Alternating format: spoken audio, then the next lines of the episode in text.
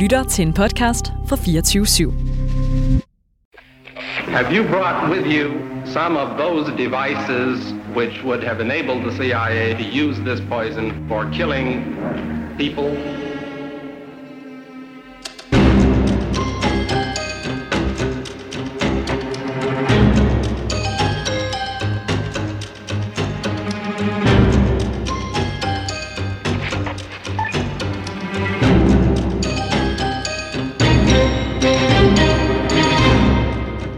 Der var, havde man så en plan om, at hvis der var nogen, der forfulgte en, altså militære folk, der forfulgte en efter, man var på vej væk med de her våben, så skulle man smide nogle håndgranater efter dem.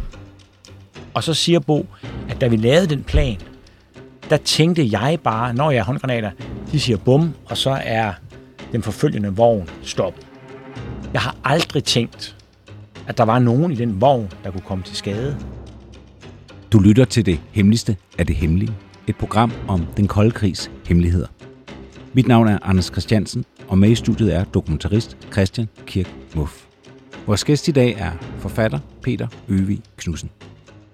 Hvis man hørte vores forrige udsendelse, så øh, havde vi egentlig bare øh, besluttet, at vi lige ville vende Lars Finsens sag kort i en 10 minutter, og så ellers gå over til emnet, men vi endte jo faktisk med at bruge hele, øh, hele timen på det.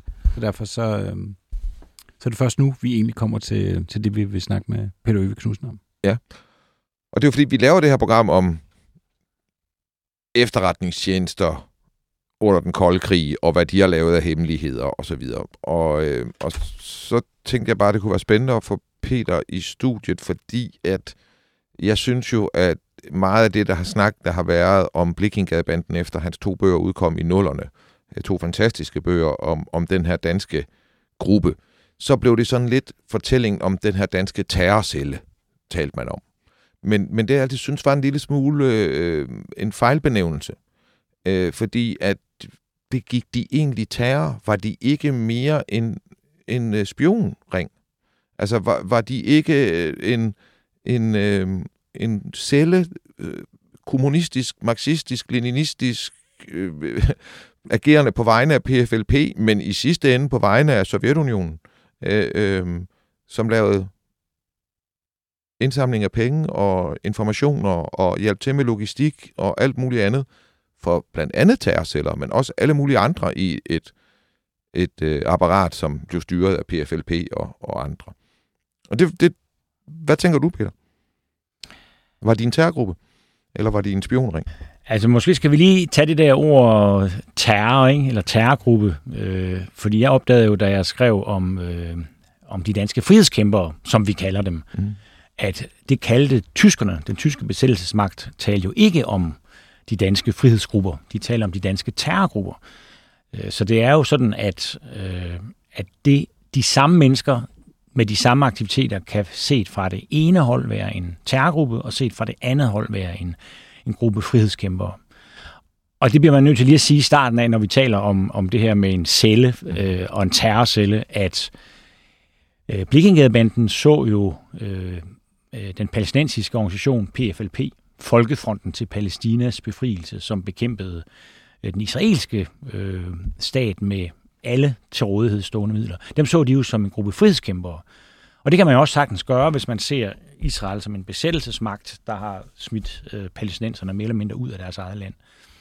Øh, omvendt kan man også godt, hvis man kigger på PFLP, se, at de går hårdhændet til værks, også mod civile israelere, laver flykabringer. PFLP var jo den gruppe, som i slut 60'erne grundlagde moderne terrorisme, nemlig det, at, at man bruger medierne som en kæmpe megafon. Ikke? De lavede de første flykabringer i verdenshistorien, og de gjorde de en hel del der i slut 60'erne, og det var kæmpe opmærksomhed og kulminerede med en tredobbelt, altså nærmest, det, det var nærmest et kunstværk. Men i hvert fald, når vi fra nu af siger PFLP, og måske kommer vi til at sige terrorcelle eller terrororganisation, og måske kommer vi til at sige frihedskæmper, så er det jo begge dele. Ja. Det kommer simpelthen an på, om, hvor man anbringer sin øh, sympati. Yes. Men her tilbage i Blikkingadebandens dage, 70'erne og 80'erne, der var Danmark jo også vældig gode venner med Israel og den israelske øh, efterretningstjeneste, så der vil de fleste danskere sige terrororganisation, mm. PFLP. Og så kan man jo også sige, at Blikkingadebanden var en terrorcelle, fordi det, som var stærkt undervurderet element i Blikkingadebanden, det var jo, at de arbejdede for PFLP, ikke bare sådan på ligeværdige vilkår, men opfattede sig selv som en celle under PFLP. Mm. Øh, og, og det var faktisk det, der var grunden til, at jeg overhovedet fik adgang til øh, det, det kæmpe efterforskningsmateriale øh, i Blikkingade-sagen. Det var, at den mand, som var chefkriminalinspektør i Københavns politi, øh, da jeg sendte min ansøgning, øh, han hed Per Larsen, og han havde været øh, operativ chef i PT, da Blikkingadebanden blev anholdt. Og han ærgede sig enormt meget over, at den her retssag mod Blikkingadebanden, den efterhånden svandt ind fra jo at være en terrorcelle, der havde arbejdet for en udenlandsk terrororganisation og begået en masse røverier og drab osv., og, og så til næsten ingenting. Faktisk altså jo næsten kun Købmagergade kuppet. Endda eksklusiv drabet på politibetjenten, som man aldrig fik nogen dømt for. Øh, så jeg tror simpelthen, at han synes, at nu skulle vi have at vide, hvor stor den sag i virkeligheden var. Og det er jo øh, det internationale aspekt. Og det var det, at Blikkingadebanden faktisk var, som du siger, en celle, der blev... Øh, og de havde en enorm respekt for øh, deres arbejdsgiver. Ikke? Øh, jo, men min pointe er i stort set, hvad de sagde. Den, den arbejdsgiver er netop enormt stor. Ja. Altså, og, og, og de er jo mere end bare en terrorgruppe. De er jo en frihedsbevægelse. De har jo alt muligt andet end... Det, jeg forsøger at sige, det er, de har celler, der laver terror mm. og udfører terroristiske handlinger. Så har de andre celler, der arbejder med kommunikation mm. og psykologisk krigsførsel. Og så har de nogen, der arbejder med penge og logistik og informationer og så videre, sådan mere efterretningstjenesteagtige ting. Ja. Og det var den del, Blikkingadebanden var. De var jo ikke aktive udfører af terrorangreb. Nej. Det, de lavede, var kriminalitet for at få penge til at sende til deres arbejdsgiver, øh, deres organisation, og så lavede de, øh, så lavede de jo efterretningsvirksomhed. Og det er jo det, vi skal snakke om, fordi ja. det, er jo, det er jo noget, en af de oversete dele af dine bøger, synes jeg, at det var en øh, efterretningsvirksomhed også.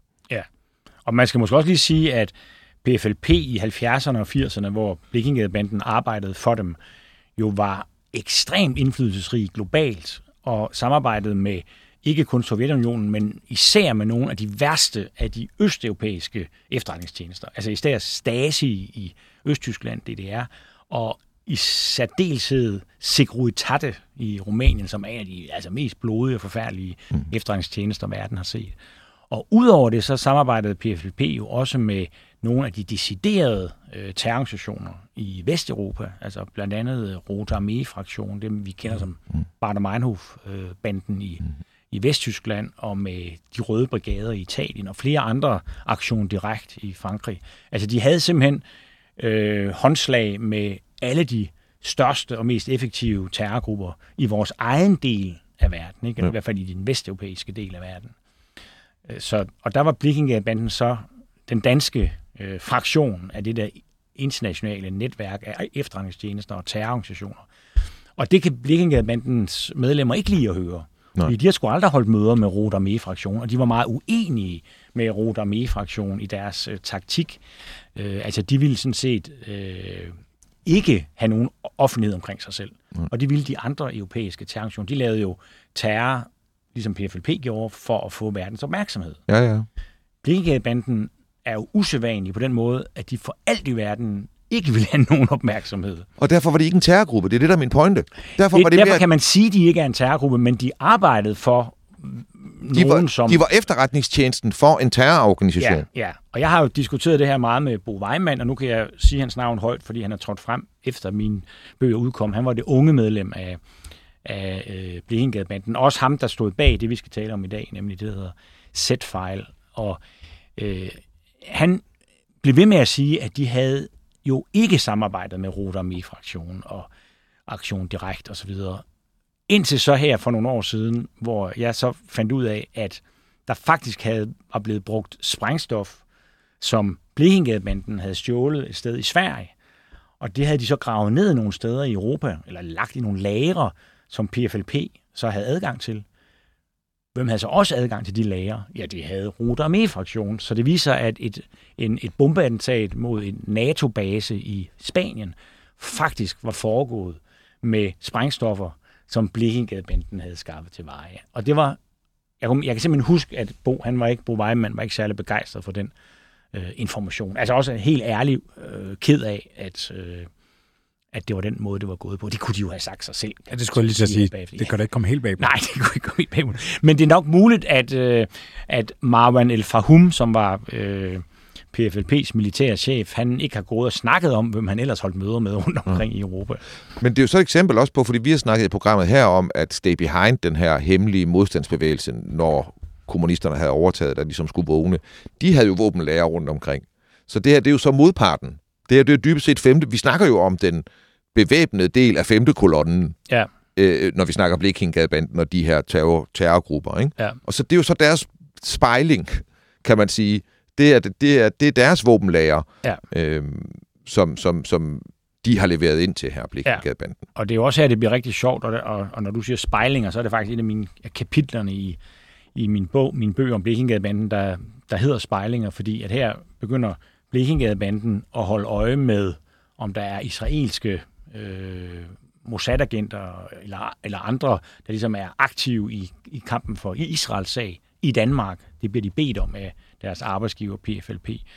Øh, og på samme tidspunkt begynder øh, nogle af de af sionisterne i Danmark, altså de Israelvenlige, at holde øje med palæstinenserne i Danmark. Og samtidig med det begynder Mossad så via øh, den danske efterretningstjeneste at holde øje med formentlig mest øh, den palæstinensiske side af sagen, ikke? og Blekingadebanden. Men Jeg har ikke kendskab til, at de også har holdt øje med, med de israelske agenter. Jeg, jeg, jeg elsker det her, den her del af det. Det, det kan jeg huske, at allerede da du skrev bogen, øh, læste jeg jo med, og vi kendte mm. hinanden dengang, Ja. ja. og, og, og jeg kan huske, at jeg havde grineflip over det allerede dengang. Ja. Fordi det betyder, at vi har en situation nu, hvor øh, det, du beskriver i bøgerne, øh, er jo også det her med, at så overvågede de for eksempel en, en dansker, der hed Lars, som de anså for at være Mossad-agent. Mm. Og, og, øh, og det vil sige, nu skal vi lige holde tungen lige i munden. Men Lars er ude at gå en tur, Mm. og Blikkingadebanden, de overvåger ham. Men vi ved, at PT måske overvåger Blikkingadebanden. Det gør de jo i perioder i hvert fald. Ja, ja. De lige gjorde det den aften, det ved jeg ikke. Nej, men vi ved også, at Blikkingadebanden og PFLP måske overvåger også PT. Gør de det? De registrerer deres biler. De har, Det er rigtigt, ja. ja. altså, så, så, så, så, så de har styr på dem også, ikke? Ja. Og vi ved, at Mossad er aktiv også i overvågningen. Også uden for PET's kontrol, altså. Ja, ja. Ikke? Så vi kan sagtens forestille os en gåtur her rundt i Kongens Have i Mm. København, hvor der er fem hold, der følger hinanden. Ja. Og vi kan godt forestille os, at ham Lars, der går en tur til at starte med, Med sin Old English Sheepdog. med sin Old English, det kommer jeg nemlig tilbage til, han har en Old English Sheepdog. Men man kan godt forestille sig, at når han starter med at gå turen, Mm. så er det for at følge efter en fra Blikkingadbanden. Ja. Så man kan forestille sig, at de går og holder øje med hinanden, indtil de bliver gamle og dør af sult i, kongens, på, i kongens have. Og, og, og når vi siger det der med Old English Sheepdog, så er det fordi, måske skal vi lige rulle tilbage her. Det du finder, da du graver ned i politiets arkiver, Mm. øh, og jeg tænker, det har været en spændende dag, da du blev lukket ind der og, Mm. og har åbnet kasserne der, øh, der finder du det, der hedder set-file. Og kan du ikke prøve at beskrive, hvad, hvad er det? Jo, Z-file er jo nogle øh, sorte ringbind, hvor en af gruppens medlemmer, især en af gruppens medlemmer, nemlig Bo Weimann, han tilbage fra, er det 1982, tror jeg, at PFLP beder Blikkingadebanden om at lave overvågning af sionister, som de kalder det, altså folk, der er ideologiske tilhængere af den israelske stat, i modsætning til semitter, som jo bare er jøder. Øh, Og når jeg lige nævner det, så er det fordi, at jeg har selvfølgelig også været lidt, altså den, den blev hurtigt kaldt, altså Bo Weimann kaldte det for Z-file, og det var Z for sionist, som er en politisk bevægelse, der støtter Israel. Øh, men den blev hur- hurtigt i pressen døbt jødekartoteket. Og det er selvfølgelig fordi, at der er et stort samarbejde, eller sammenfald mellem folk, der er sionister, og folk, der er jøder. Altså, mm-hmm. Det er jo ikke så mærkeligt. Øh, men, men, men det er bare alligevel en skældne, man lige må opretholde. Og, og Bo Weimann, som jo er den eneste fra Blikkingadebanden, jeg rigtig har talt med, øh, og jeg skal lige sige lidt mere om ham bagefter, men han, han øh, går meget ud af, at det ikke var et jødekartotek. Mm. Fordi hans øh, forældre har faktisk været øh, frihedskæmper under krigen, og det var ligesom en integreret del af det, at det også var jødernes sag, man kæmpede for. Så, så han har ikke en opfattelse af, at han har noget som helst problem med jøder. Nej. Men dem, han interesserer sig for, det er nogen, der støtter Israel, fordi for ham er Israel jo en besættelsesmagt, der har behandlet palæstinenserne rigtig kummerligt, og det er det meste af verden. Og det, og, det, og det er en politisk kamp. Det er, Det er en ikke politisk et spørgsmål, kamp. Der er handler om med- race og hvad for et skød du er født af. overhovedet ikke. Og det kan man, det kan, jeg kan jo ikke se ind i Bo Weimanns hjerne, men, men, men jeg vil alligevel sige, at, han, at, at lige der tror jeg faktisk på ham. Altså jeg tror, at han, ja, det mener han. Men det, der også er, er vigtigt at sige, er jo, at, at de her medlemmer af Blikkinggade-banden, inklusive Bo Weimann, de er jo venner med palæstinenserne. Altså de rejser jo ned og besøger dem. Øh, han, har, han har venner, øh, der har boet i flygtningelejrene i Libanon og i Jordan. Han har oplevet øh, altså israelske bombardementer og drab på mennesker, han kender og deres børn. Mm. Han har jo en enorm, og det havde de andre også, øh, men nu er det så ham, jeg har talt med, altså han har en enorm følelsesmæssigt engagement. De starter med at være politisk aktiv og støtte den her palæstinensiske sag, sådan rent ideologisk. Men som årene går, bliver de jo dybt øh, følelsesmæssigt øh, involveret i det også. Og så er Bo desuden, ja for det første er han lillebror, altså Blikkingerbanden bestod af en nogenlunde jævnaldrende gruppe mennesker, der bliver marxister, revolutionære marxister i slut 60'erne. Samtidig med at nogle andre bliver hippier og går den modsatte vej. Øh, men her er der altså nogen, der går, går voldens vej, den militante vej. Øh, og der er Bo bare en lille snollet skoleelev stadigvæk. Øh, Men han er enormt optaget af storebror Jan Weimanns øh, indsats, og ved åbenbart også noget om, hvad de går og laver af bankrøverier og sådan noget. Og han banker på døren hele tiden. Og så når han, da han bliver gammel nok, øh, og det er altså her i starten af 80'erne, der har Blikkingbanden jo været i gang i 10 år. Øh, der er det her så den første opgave, han får. Ikke? Altså han kommer ikke med til et bankrøveri, hvad der nok Nej, nej. jeg vil tro var det, han egentlig havde drømt om. Ja. Men han får lov til så at arbejde med den her set-file, som er PFLP's opgave til, til Blekingadebanden. Og Bo er på det her tidspunkt nyuddannet bibliotekar. Og jeg kender ikke hans storebror Jan, men, men, men, men Jan var den, altså tænkeren i Blekingadebanden. Og Bo kender jeg ret godt, og, og jeg tror, at de er nogenlunde lige begavede, de to. Jan er en fabelagtig skakspiller, ved jeg, for folk, der har spillet skak med ham. Og Bo er sindssygt begavet, og netop på den her meget kølige, rationelle måde. Og han har øh, senere arbejdet i biblioteksvæsenet. Det er faktisk ham, der har lavet hele det system, øh, der hedder bibliotek.dk og så videre. Altså alt det software, som øh, hele bibliotekssystemet er, er bygget op af, det er ham, der, har, der står bag det. Og, øh, og han har jo været med til sammen med sin storebror Jan at lave blandt andet øh, det danske politis øh, øh, software. Øh, altså, det var på et tidspunkt, hvor, hvor det Hvor, skulle hvor var starte- hen i tid der? Ja, det var mens Blikkingham Det er starten af var 80'erne. aktiv. Ja, midt 80'erne. Det er fra, det er fra 86, 87. Ja. Altså, øh, da de for eksempel laver Blikking, eller hvad hedder det, Købmagergadekuppet og slår en betjent ihjel, der mm. arbejder de jo samtidig både for, for politiet og også i, øh, for Udenrigsministeriet. Altså, Jan Weimann bliver arresteret, mens han er på arbejde i Udenrigsministeriet med at at designe deres software. Og der er man nødt til at sige, At det er jo pissedygtige, begavede folk, hvad med at gøre her, de to brødre her. Ja, og vi har snakket om tidligere om, at noget af det, politiet har øh, lavet ulovligt, det var et registrering af danskere, øh, fordi at man ville kunne security tjekke dem til jobs og så videre. Og man kan i hvert fald sige, at der er noget registrering, der virkelig er kikset på de to brødre, fordi altså, hvem der har lavet baggrundstjekket på dem, inden de har fået den opgave, det må man jo tage sig til hovedet omkring. Ja, fordi Jan Weimann øh, var jo registreret hos PET øh, Ja, det, for sine aktiviteter for en palæstinensisk terrororganisation, der hed Præcis. PFLP. præcis. Ja.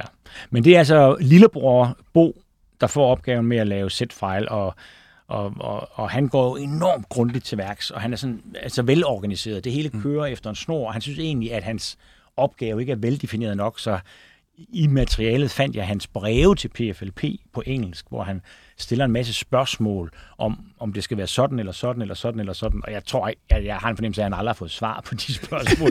jeg er lidt tænkt, "Øj, kan, du ikke, kan du ikke bare komme i gang? Bare, bare nævn nogle navne. Han forestiller sig, at PFLP har en eller anden superbibliotekar, der lige præcis ved, hvordan de skal Ja. bygge det her globale netværk op. Ja. Og der er måske kun ham i hele verden, der sidder og laver det her. Måske. Ja. Øh, og han starter jo altså med at læse aviser og, øh, og blade og finde ud af, hvordan er, er hele den israelske lobby i Danmark organiseret og sådan noget. Så i starten er det jo sådan relativt øh, uskyldigt. Men man må på den anden side sige, det er meget vigtigt at sige øh, med, med tre streger under, at når det så kommer frem, da de, da de her papirer bliver fundet i lejligheden ude i Blikkingede, øh, og det bliver kaldt jødekartoteket. Og der er jo faktisk ikke nogen, der kan vide, hvad meningen var med at indsamle de her oplysninger, og de her personoplysninger især. Så der er jo danske jøder, som nu bliver, får en henvendelse fra politiet, kriminalpolitiet i København, hvor de får at vide, at de har optrådt i den her terrorcelles øh, interne kartoteker. Og det kan danske jøder ikke lade være med at tænke, hvad var meningen med det? Mm. Skulle jeg slås ihjel? Skulle jeg bortføres i en kasse? Skulle jeg... Så det har jo været... Altså, nu kan vi godt sidde... Jeg vil gerne være med til at grine lidt af Bo Weimanns omhyggelighed.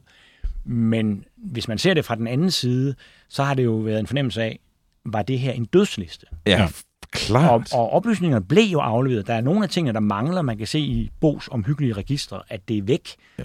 Og det er blevet afleveret faktisk til PFLP. Hvad er det, Og der blev afleveret til? Altså nogle af, af personsagerne. Jeg tror blandt andet ham Lars, vi talte om før, den, Ja. den tror jeg simpelthen, den, den er væk. Den Ja. ja. har jeg ikke set. Nå, men det var derfor, de ikke kunne finde ham jo. Ja, den er blevet afleveret. Ja. Fordi Og- det, de finder ud af, det er nemlig, at de laver... Altså, en ting er, at de registrerer en masse her, ikke? Ja. Og, og ligesom prøver at forbinde nogen i netværk, men de går jo også i gang med sådan nærmest at lave fysisk øh, overvågning, og næsten sådan lidt rum, rumaflytning, og sådan lidt på folk også måske. De prøver, altså de agerer mere og mere som en efterretningstjeneste, men selvfølgelig med meget begrænsede ressourcer. De her mennesker i Blikkengade-banden er jo også kendetegnet ved, at de faktisk har arbejde. Så det er et fritidsjob for dem at være terrorcelle og lave store bankrøverier osv. Øh, men øh, Torgild Lausen, som er en af de andre centrale medlemmer af gruppen, øh, han øh, får på et tidspunkt under det her arbejde et job på postkontoret i Hellerup. Og det vil sige, at de har pludselig også adgang til post til og fra den israelske ambassade, som ligger i Hellerup. Og i det hele taget, nogle af de personer, de er interesseret i, deres post kan Torgild Lausen så altså lirke op, mm. øh, og så går han ind på Hellerup, øh, det er formentlig Gentofte Hovedbibliotek, og så, øh, og så kopierer han det, hvis der er noget vigtigt, og så får han det altså klistret til igen, og det ved jeg ikke, hvordan man gør, men det Blikkingebanden plejede at være professionelle med det, de lavede. Ikke? Jamen, men, Så, det, så det er jo også brev, altså det er jo brevhemmeligheden, der, der bliver brudt der. og, det- og det er jo også den der, hvor jeg forestiller mig det der med, at man har siddet på Gentofte Hovedbibliotek, og så har man set et postbud komme ind, og begyndt at fotokopiere ting, ja, det og gå ud igen, og så man og tænkt, der er et eller andet forkert der, jeg ved ikke, hvad det er, men der er Det kan jo være, han er klædt, det kan være, han er klædt om. De var jo gode til forklædningskunst. Ja, det må man næsten håbe, fordi det ser ikke godt ud, når postbæste står og kopierer på den Nej, måde. nej. Men det er apropos spejlingen, vi snakker om, ikke? Altså, fordi når vi kigger på Stay Behind, der er det jo også folk, der arbejder, så arbejder i Televærket et sted i Ja. Sverige, eller sådan, du ved, de arbejder de her centrale steder i forvejen. Ja. Og så samles i den her er, celle. fordi de har et formål med at få de jobs. Og Bo Weimann søgte flere gange job i, øh, hos politikken i deres øh, arkiv, som jo i mange år var det ligesom det, det, det fornemmeste øh, pressearkiv, vi havde i Danmark, ikke ved siden af Danmarks Radio i hvert fald. Og, øh, og så der ville han og de var også længt, langt fremme med digitalisering, øh, så der har han haft ønske om at have et arbejde, fordi så kunne han trække oplysninger fra hele, øh, fra det, hele det apparat til sin set-file. Plus at de jo så forbindelser mellem politikken og Mossad. Jamen, der var jo en sionist, der var chefredaktør i mange år for Præcis, Politikken. præcis. Men Prøv at fortælle mig lidt mere, altså hvem, hvem står i, de her, i det her arkiv, og hvad står der om, om de folk, der står der? Altså, det højeste mål med arkivet var at finde Mossad-agenter i Danmark.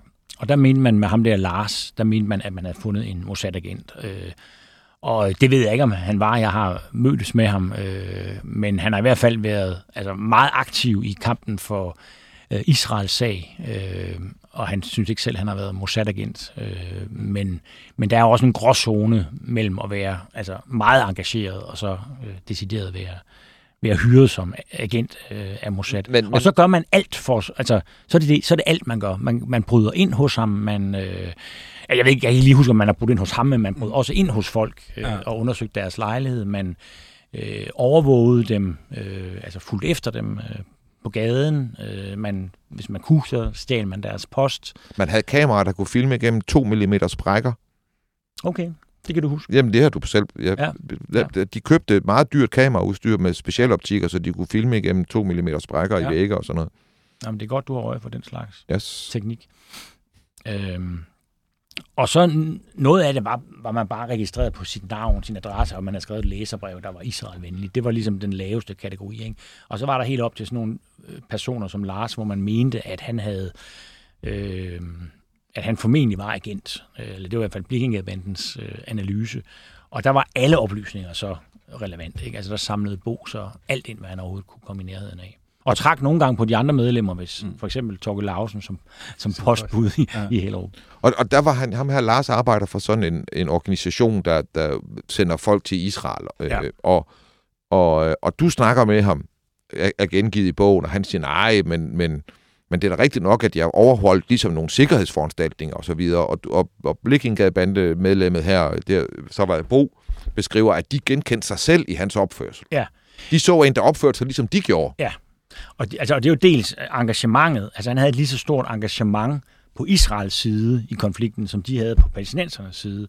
Og, og de har også iagtaget, at han øh, på samme måde som dem selv holder lidt øje med, hvem der følger efter ham, og er forsigtig måske med telefoner. De ser ham gå ind i telefonbokser og sådan noget. Præcis. Så han har overholdt nogle af de samme øh, sikkerhedsforanstaltninger. Men så nægter han over for dig. Mm. Han siger, det har jeg ikke været og sådan Ja. Men så, som du så er, så snakker du så med nogle andre i den der organisation. Mm. Og så er der jo lige pludselig nogen, der begynder at snakke, ja, men vi lavede jo faktisk også noget efterretningsvirksomhed for Mossad måske, og sådan Ja. noget. Altså, du ved, lige pludselig, så bliver det den der organisation, han arbejdede for. Det var måske ikke bare ren turisme. Nej.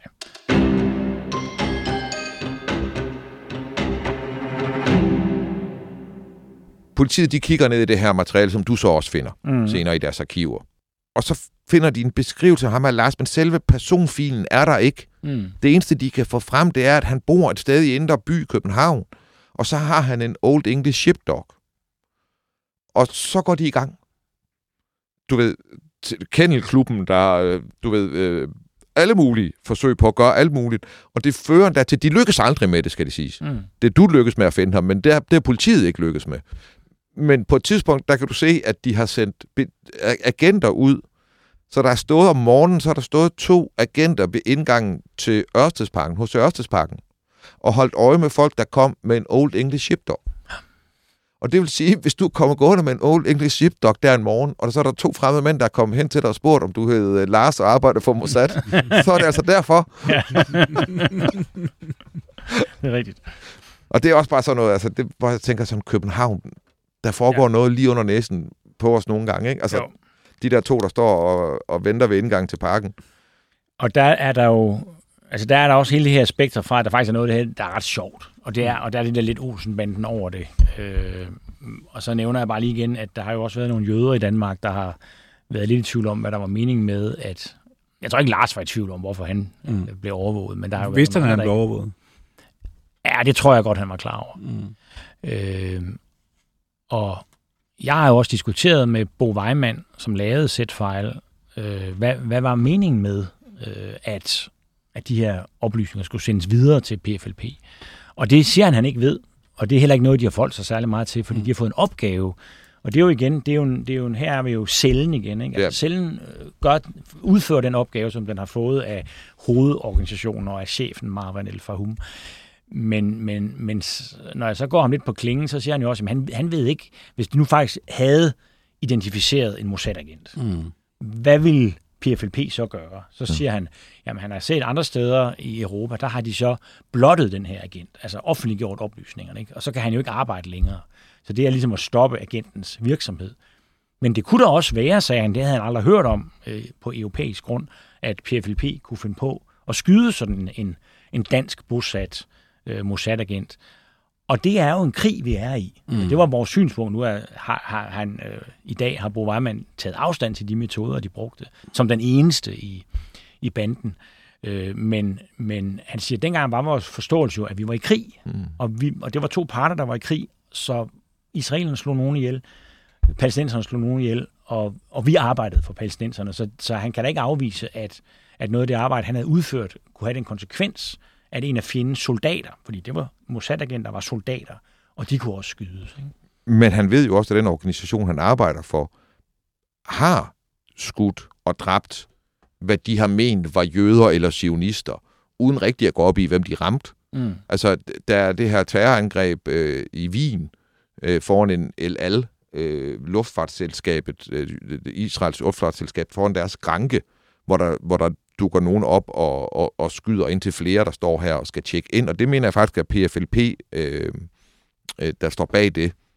Det kan jeg ikke huske. Jamen, jeg heller, og det, så må folk komme efter os, hvis det ikke er sandt. Ja. Men min pointe er, at de, de begår det jo. Vi har jo også snakket om det. Ja. Horsens Field, det er jo dem, der begår det, Ja. øh, det og så videre. Men de laver mest aktiviteter i Israels nærområde, kan man sige, eller i Israel. Altså det er Ja. ikke så tit, de laver ikke de der typiske øh, terrorangreb rundt omkring i Europa, som andre gjorde bortset fra, at deres øh, forskellige samarbejdspartnere... Det havde de lokale partnere til. Ja, De havde lokale ja, partnere ja, til, som de ja. så gav logistik og, og, og Ja, alt muligt Ja, til. Ikke? og de sendte også de sendte jo en, en mand ud, Mark Rudin, som de sendte ud for at hjælpe Blekingegadebanden med at lave Købmagergadekuppet. Så Ja. de var også parat til at sende, sende øh, dygtige folk øh, ud og udføre en opgave. Ja, dygtige øh, kriminelle her i det her ja, tilfælde. Ja. Ja, ja, fordi det er nemlig noget andet som, omkring Sætfejl, som jeg synes er fascinerende. Det er, at og ham her, han er aldrig dømt, så det, her, det optræder ikke som noget i nogle straffesager eller så videre. Men en i deres nærhed, en del af det, man vel godt i sådan den bredeste forstand af Blikkingadebandecellen, når vi definerer, hvad er den egentlig. Så er der Kamal, som får job ude i lufthavnen. Mm. Og specielt sørger for at komme til at arbejde med indtjekningen af El Al fly. Og der har du et eksempel på en, der søger det. Han har et bedre job. Han sidder i en IT-afdeling hos SAS, mener jeg. Øh, eller i hvert fald et eller andet forbundet med lufthavnen. Mm. Men han beder om at komme tilbage og gå ned i løn, fordi han vil gerne ud og betjene nogle mennesker, siger han. Mm. Men der han beder om, der hvor han præcis søger hen, det er der, hvor han får adgang til Al Al's altså, passagerlister. Øh, Ja, ja. Og der må man jo sige, wow, hvis det er noget, de har givet videre Mm. til PFLP, så må det jo da i hvert fald være med, med, med den viden, at de giver det videre til en organisation, som kan finde på at lave flyforbundet terror. Ja. Så. Ja. Altså, det, det her med, at de ikke kunne forestille sig, at der kom noget grimt ud af det. Altså lige så lidt, som man ikke kan forestille sig, når man stiller sprængstof i Sverige og giver dem til nogle andre, så kan det være, at det sprængstof bliver brugt til noget. Mm. Så Ja. er det vel også naivt at forestille sig, at man laver en liste over sionister, og så giver dem videre Jamen, til nogen, der er øh, sionisternes fjender nummer et. Altså, Og det ikke skal bruges til noget. Nemlig, og, og der må man så lige lave et spring til psykologien, ikke? fordi det er noget, som, som øh, Bo Weimann også har forklaret mig om. Han har blandt andet været med til et, et, øh, at planlægge et øh, våbentyveri. Jeg kan ikke huske, om det blev gennemført i Norge. Og der sagde han, at en del af planen var, at når man havde taget de her våben, man ville ikke lave våbentyverier i Danmark, fordi det var for, ligesom, for geografisk tæt på en selv, så man tog altid til Norge eller Sverige, hvis man skulle have våben. Og det her i Norge, der var, havde man så en plan om, at hvis der var nogen, der forfulgte en, altså militære folk, der forfulgte en efter, man var på vej væk med de her våben, så skulle man smide nogle håndgranater efter dem. Og så siger Bo, at da vi lavede den plan, der tænkte jeg bare, når jeg er håndgranater, de siger bum, og så er den forfølgende vogn stoppet. Jeg har aldrig tænkt, at der var nogen i den vogn, der kunne komme til skade. Jamen, stop dog. Jamen, det er en måde, det, det er muligvis en, hvad skal man sige, det er en slags fortrængning på forhånd, som betyder, at man er i stand til For, at fortrængning udføre... med åbne øjne. Ja, det er en slags fortrængning med åbne øjne, som man måske er nødt til at gennemføre for at kunne udføre den slags handlinger. Altså, der er også nogle af frihedskæmperne, som udførte likvideringer, som har talt om, at man for guds skyld ikke måtte have nogen følelser involveret i det. Det var en helt klinisk, det, man, man skulle have en helt klinisk tankegang, som, som Gunnar Dyrbær sagde til mig. Ikke? Mm. Så jeg tror, der er et eller andet element af at slå ihjel, hvor, hvor man faktisk kan lykkes med at få det til at se ud som om, at det bare er sådan en, en praktisk foranstaltning. Der er ikke noget blod, der sprøjter, når man planlægger at smide håndgranater efter andre mennesker. I, i, til konspirationsteorierne omkring palmemord, så inviterer nogen øh, fra efterretningstjenesterne, de inviterer en tekniker til at komme til Sverige. Det er ham, der skal udføre mordet. Ja. Du ved, så vi omtaler det som en tekniker. Ja. Så, snak, så, så er vi ikke i gang med et mord. Så Ja. har vi et problem med afløbet.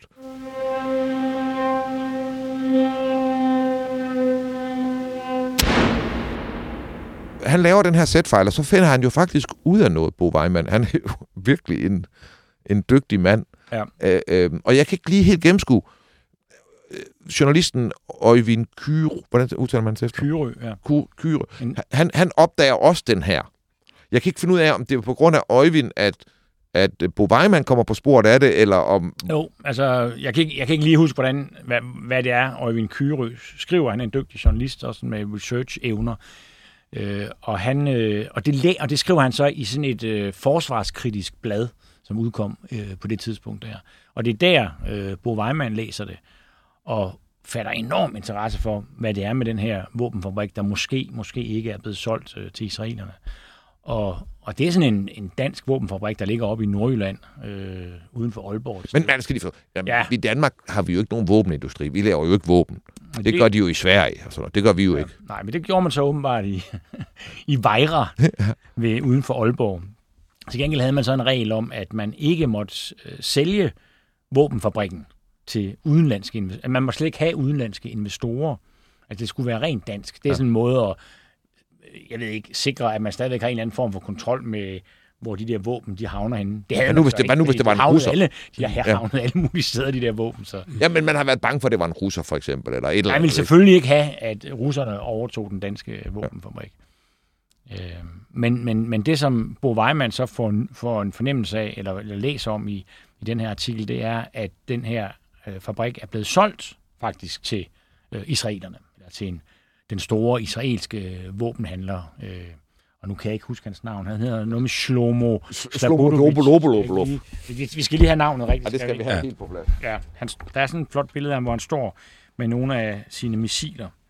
Den polskfødte jøde Shlomo Sabludovic, der i Israel omtales som den israelske våbenindustris far. Og han købte altså i 1975 øh, den danske våbenfabrik Vejra, selvom det var stik imod øh, reglerne. Og det er klart, at, at det, kom, det interesserer øh, Bo Weimann, ikke? Øh, da han går i gang her, det er sådan 5-6 år senere. Der er der nemlig lige faldet dom i en sag, som har været holdt totalt hemmelig om det her. Mm. Fordi altså, det forekommer mig med en ret alvorlig øh, overtrædelse af loven, at man sælger en fabrik til lige præcis til udlændinge, når det er ulovligt at sælge fabrikker, våbenfabrikker til, til udlandet. Men det, men det er nogle meget fine mennesker, der er involveret, og især ham, der faktisk ejer den her fabrik. Så derfor er, i modsætning til de fleste andre kriminelle, så er han ligesom fået sådan en, en særlig behandling. Han er sådan en mand, der kommer hos dronningen og sådan noget.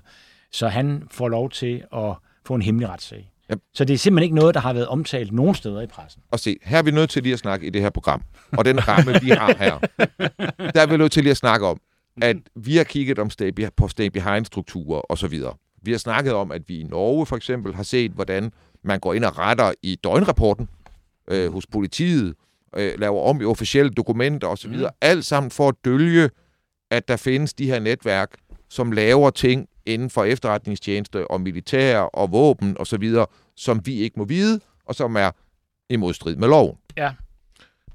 Her har vi, og lad os nu bare afsløre, han bliver jo Øh, formand for Dansk Industri.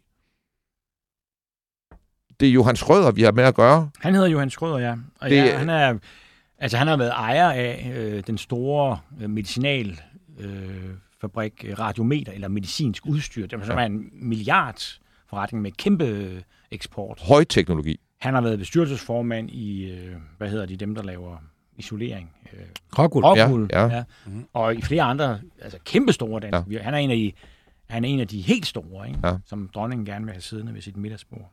Ja, og så har han været øverste, øverste chef for Dansk Industri. Altså, det er jo den mest ærefulde stilling, slut, du kan have. Slutpost. Ja. Og det var mærkeligt, Og det var, det var altså som dømt. Der sidder han som dømt for at have solgt ulovligt ja. en våbenfabrik. Det er én ja. ting. Ja. Men en anden ting er, at de gør det med en konstruktion omkring stråmænd mm. og med handler via offshore-selskaber, der mm. gør, at der er også skatteunddragelse i spil her. Liechtenstein, og det er sådan noget. Schweiz, og ja, det er ja. så kriminelt, og det er aflytninger af telefonsamtaler mellem Johan Schrøder og de andre, der er med i den her konspiration om at snyde staten og militær og alle mulige, hvor de snakker om, hvordan de kan mødes på et gadehjørne i Køln og få udleveret nogle millioner kroner i kontanter. Altså, det er, det, det, er, det er virkelig en skør sag. Det, er jo, det, det sjove er jo at også her, fortæller Bo Weinmann mig, at han, at han genser dem selv. Fordi ja. de, de laver jo en kriminel virksomhed her, som handler om, at Israel skal have en våbenfabrik. Jeg ved ikke, om Johan Schrøder har nogle særlige øh, sympatier for Israel, øh, eller om han bare er en fuldstændig cool forretningsmand, der gerne bryder loven for at få penge for den her øh, våbenfabrik. Jeg, jeg, han er så rig i forvejen, så det er enormt svært at forstå, hvorfor man skal bryde loven. Men hvorfor, hvorfor solgt den her? Ja, men, men der, bare, der må man bare sige, at grådighed er svært at forstå der, fordi hvorfor, ja. hvorfor snyde skat med det? Ja. Hvorfor tage den risiko? Ja. Altså, der, der er så mange ting her, der er skøre. Jeg, jeg tror, at at, at af alle telefonaflyttede samtaler, det har jeg læst en del, der er, der er den her på side 190 i bind 2. Noget af det skønneste, jeg har læst. Jeg skal ikke læse det hele op. Fordi men, men giv os lige Ej, vi vil godt høre noget af det. Lige, giv os lige, lige lille, og, og, og, der skal man vide her, at Johan Schrøder har nu fundet ud af, at han vil sælge den her våbenfabrik. Ikke? Øh, Og, og de er i gang med at lave det her stråmandssystem. De har fundet en, en, en lidt blakket type, der gerne vil være stråmand, og som jo øh, de laver alle mulige konstruktioner omkring også juridiske, så han ikke i virkeligheden kommer til at eje den, men det ser bare sådan ud. Mm. Øh, der er bare lige et problem, og det er, at der er en, der hedder Weibel, som ejer også en substantiel øh, aktieandel. Og de kan jo ikke sælge den uden lige at have ham med. Altså, alle ejerne skal være enige. Alle ejerne skal være enige, eller i hvert fald skal de også... Og, og, så, og så skal man måske så lige, lige vide, hvem Weibel er. Fordi det er ja, for altså, godt. Ja, og, men Weibel, han er i hvert fald telefonaflyttet, og det... Ja, altså, Grunden til, at Weibel er telefonaflyttet, det, det er, at han det. eksporterer våbenteknologi mm-hmm. og IT-teknologi til Sovjetunionen. Ja. Og så er han medejer af den her danske våbenfabrik, sammen med Johannes Røder og de andre. Han er så sleeping partner. Han er ikke med i driften nej, af det nej. her, så han har ikke været med i forhandlingerne. Han bliver ringet op, og så bliver han informeret. Ja. Du skal gøre sådan her, så gør vi sådan her, og så ja. videre. Og det er den telefonsamtale, hvor altså en af de rigtig store danske øh, industrimagneter, ja. Johannes Røder, øh, dronningens ven, øh, ringer nu til ham her Weibel, som er lidt mere blakket, ikke? Øh, og, og bliver aflyttet ja. af politiets efterretningstjeneste på det her tidspunkt. Hvad Schrøder jo selvfølgelig ikke ved. Det ved Schrøder ikke. Nej, men det... Weibel, altså det der er sjovt ved den her ret lange telefonsamtale, det er, at Weibel, han siger ingenting. Nej, han har nok lukket Han siger stort set ingenting. Og det er jo nok fordi, som Bo Weimann sagde til mig, at han, han er jo mere sikkerhedsbevidst end Schrøder. Schrøder er jo ikke vanekriminel. Mm. Altså Weibel bevæger sig i, i den gråzone, hvor han ved godt, at han ikke skal sige for meget. Men Johan Schrøder er jo nødt til at forklare, at det her er lidt indviklet, fordi man skal sælge til den her stormand og sådan Men, men samtalen begynder sådan her, ikke? hvor det er stort set kun Johan Schrøder, der taler. Han, han siger, det øh, han forklarer først Weiblet de skal sælges, og så siger han, ja, det, der er lidt humler ved det, nemlig at, øh, du ved, udløn, udlændinge må jo ikke købe vejra. Johan Schrøder holdt en pause, før han fortsatte. Og derfor bliver det altså gjort på en lidt indviklet måde, at øh, ja, altså vi sælger vej, øh, nej, salveaktierne noget dyre. Øh, vi er nødt til at sælge det hele samlet. Ja, bemærkede Bent Weibel. Så vi sælger vejeraktierne billigt, øh, men til gengæld til en dansker, som har forpligtet sig til at arbejde, det er Paul Bilgard. Aha, som er ansat i, i, i Salgat, men han er dansker, og han får det meget, meget billigt. Til gengæld er han forpligtet kontraktet til at respektere de hidtidige kontrakter med Salgat. Det vil altså sige, at de stadigvæk har kontrol med det hele. Mm. Og, så, og sådan fortsætter det altså med, at han... De snakker bare så meget rundt om det, så ja, det er helt ja. fuldstændig vanvittigt. Ja. Han siger han, jo, man kan, godt, man kan godt høre, hvad han ikke har. Ja, ja, og det de gør, det er, at de sælger aktierne enormt billigt i det her selskab til ham danskeren. Mm. Så, så dem, der ejer det, Johan Schrøder og ham her, der bliver af, de, de får ikke særlig mange penge for aktierne. Mm. Til gengæld, så de lokaler, som ejer, øh, som, som fabrikken er i, de ejer et udenlandsselskab, og så sælger de derigennem, og så kan de få alle pengene i udlandet. Så derfor så er der også senere hen nogle aflyttede samtaler, som jeg synes er mindst lige så skønne, som er sådan noget med, jamen, jeg skal til Køln her på fredag, vil du køre med ned, så kan vi møde ind ned på et gadehjørne, og du ved, altså så får de udleveret millioner ja. i kontanter på ja. et gadehjørne i Køln. Ja. Fine danske Fine, fine danske forretningsfolk, ikke? Ja. Men, men, og det er jo her, det er, det er, jo her det er, der er noget på spil, så fine, så retssagen bliver hemmelig. Ja. Så fine, så man får otte måneder betinget mm. for velvidende, at det er ulovligt at have solgt en våbenfabrik til en udlænding, og oven i det have lavet skattesvindel med hele salgssummen. Det får man otte måneder betinget for, og man får det hele dysset væk. Ingenting kommer frem. Hvordan kan man, have en, hvordan kan man få en, øh, en retssag til at være hemmelig? Ja. Jamen det er jo ligesom i Lars Finsen-sagen, der har jo også været retsmøder, som har været holdt for det, man kalder dobbelt lukkede døre. Så det må de også have gjort i, i den her sag. Der er i hvert fald ingen, øh, der har kunnet referere, øh, eller der er ikke nogen, der har gjort det. Så skal der jo også være nogen, altså der skal være nogen, der opdager, der er en retssag. Der skal være en journalist, der, altså, der kan gennemskue, når der står den part mod den part, ikke? Mm. Øh, så skal, kan gennemskue, og det skal man vist lige øh, se, om man kan grave ned i. For der vil selvfølgelig være nogle ting, de ikke kan holde hemmelige. Altså, der må være en tiltale, de ikke kan holde hemmelig, og der må også være en dom, de ikke kan holde hemmelig. Men, men der skal ja, man jo så, det skal man jo så holde øje med, ikke? Ja, jo, med det samme, du er over i militærindustrien, altså våben og sådan nogle ting, så er der nogle hemmelighedsholdelses, mm. hemmeligholdelsesklausuler, ja. som er ret voldsomme. Altså, der gik jo lang tid, inden vi vidste, at Lars Svendsen var anholdt. Ja. Altså, der sagde chefen for efterretningstjenesten, han sad jo i, i et par uger, inden vi vidste det, tror jeg. Ja. Mm. Så, så, så det, men, men, men det er i hvert fald en historie, som, som fortæller, at der er noget magt, som vi ikke kan se, som er i stand til at få en særbehandling i nogle, hos nogle myndigheder, som man ikke skulle mene, man kunne, kunne få særbehandling af. Nej, man umiddelbart mene, at det her måtte være en sag, der skulle lægges frem for offentligheden. Ikke? Jo. Altså, øh, og, og hvad er grunden til, at lige den type kriminelle skal have øh, den form for særbehandling? Og jeg synes, det er lidt vildt, at man bliver øh, øverste for dansk industri på ryggen af det der.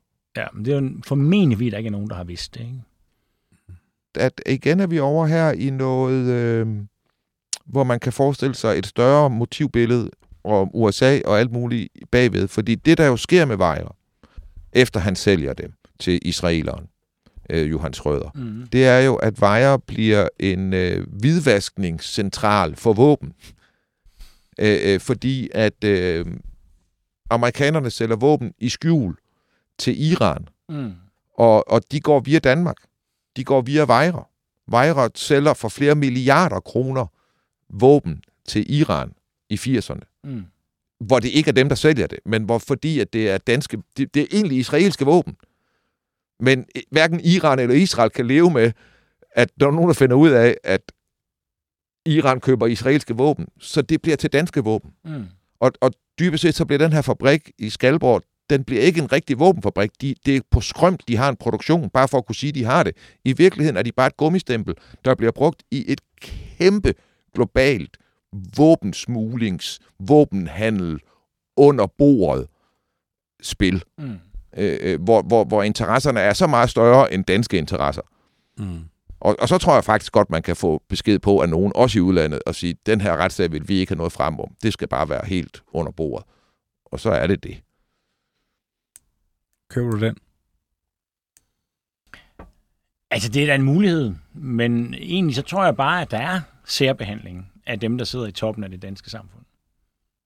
Tror du ikke, at det har noget at gøre med, hvad du laver omkring? Altså, hvis det nu var, en, hvis han nu var kørt galt i, en stude, altså, i sin Lamborghini, øh, øh, og så var han bare kørt galt, øh, øh, tror du så ikke, han var blevet, havde fået den almindelige behandling? Tror du ikke, det handler om, at det er våben? Jo, det er svært at... Det er det der med, at øh, man ikke kan vide. Ja.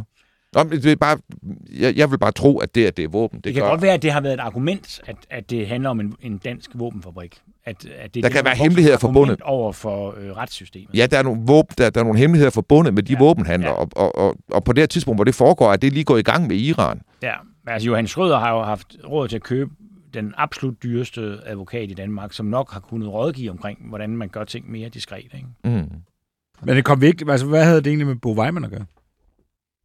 Det her, det er jo fordi, han afdækker hele den her sag. Ah.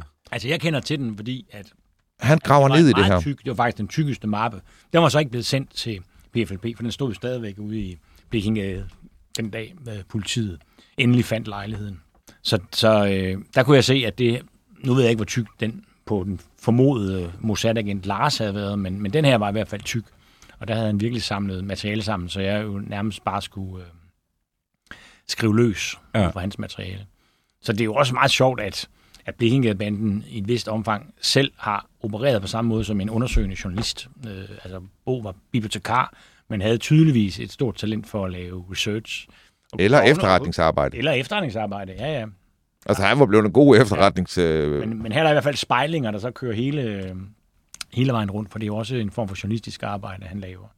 præcis. Og så kunne han så gå lidt videre. Vi, ja, det ved jeg ikke, hvad I gør, men altså, jeg, jeg benytter mig normalt ikke af indbrud og overvågning af de personer, jeg skriver om. Kommer an på sagen. Peter, det har været simpelthen så hyggeligt at have dig på besøg omkring det her, og, og, og, og igen, jeg synes, det er et fantastisk øh, kapitel af Danmarks historien og Københavns historien, at vi har haft øh, de her celler og efterretningstjenester, der er gået og overvåget hinanden, og, og øh, næste gang man ser to mennesker stå ved indgangen til H.C. Ørstedsparken, så lad være med at tage en øh, Old English Shipdog med. Jeg, jeg skal bare lige, der er lige nogle spørgsmål, jeg lige skal, jeg skal fyre af. Altså, ved vi, ved vi om øh, det har haft konsekvenser for nogen at stå i de der sætfejl? Det har politiet jo forsøgt i hvert fald at undersøge, om det har. Øh, Og de har henvendt sig til jeg ved ikke, om de henvender sig til alle, men i hvert fald rigtig mange af dem, der er nævnt i Z-file, og der er, jeg er ikke stødt på, at der er nogen, der har, der har fortalt, at det har haft konsekvenser for dem. Så er der jo de ting, altså jeg, hvad har det betydet for ham, vi bare kalder Lars, at hans fejl faktisk er blevet sendt ned til PFLP? Øh, det er jo ikke til at vide. Øh, jeg har snakket med ham på en café, han virkede, som om han havde det godt. Øh, han havde ikke selv øh, lagt mærke til, at der var sket noget. Men han er jo også en mand, der lige er gået ind i den der gråzone, hvor han også må acceptere, at hvis man leger med i en krig, ikke, så, så kan krigen jo også ramme en. Men, men det tror jeg nu ikke, den har gjort. Så jeg tror ikke, at der har været nogen, der har, der har fået konsekvenser af det. Så der var sådan, men der var mere sådan en, en riben op i gamle sår, angst hos en del jøder, som nu igen oplevede, at de kunne være på noget, der lignede en likvideringsliste. Ja, det er noget, som jeg har mødt flere, der har fortalt, blandt andet min tidligere kollega på Weekendavisen, Bent Blytnikov.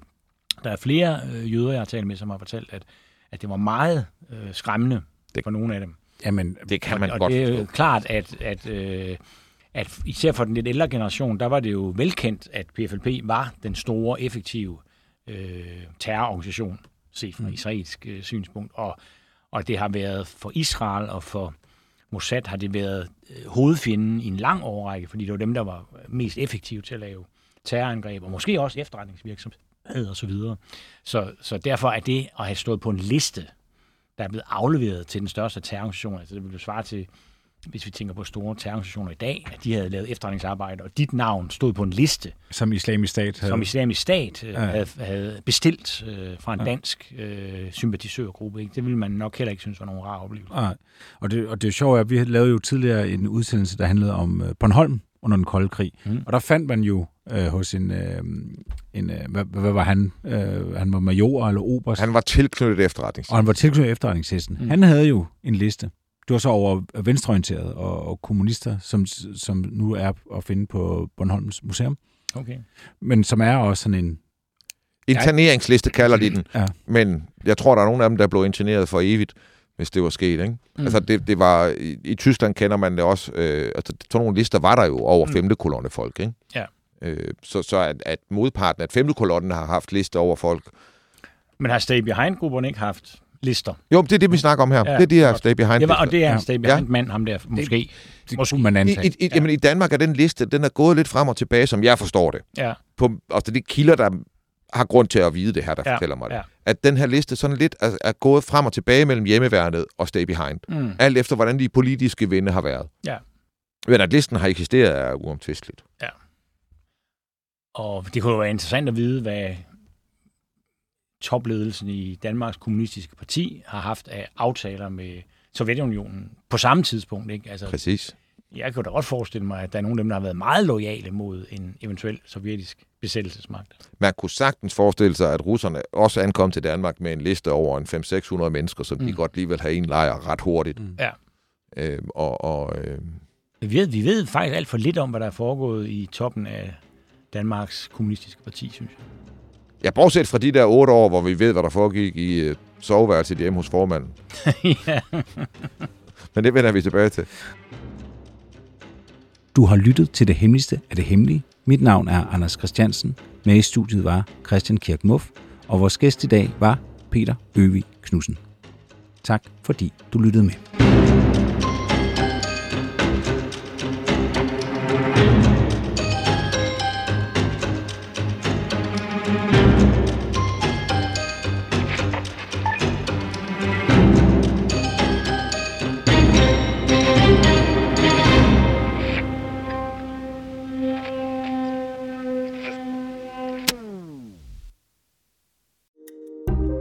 Kære lytter, du har lyttet til et program fra 24 /7. Du kan finde meget mere modig, nysgerrig og magtkritisk taleradio på 24 7 appen Hent den i App Store og Google Play.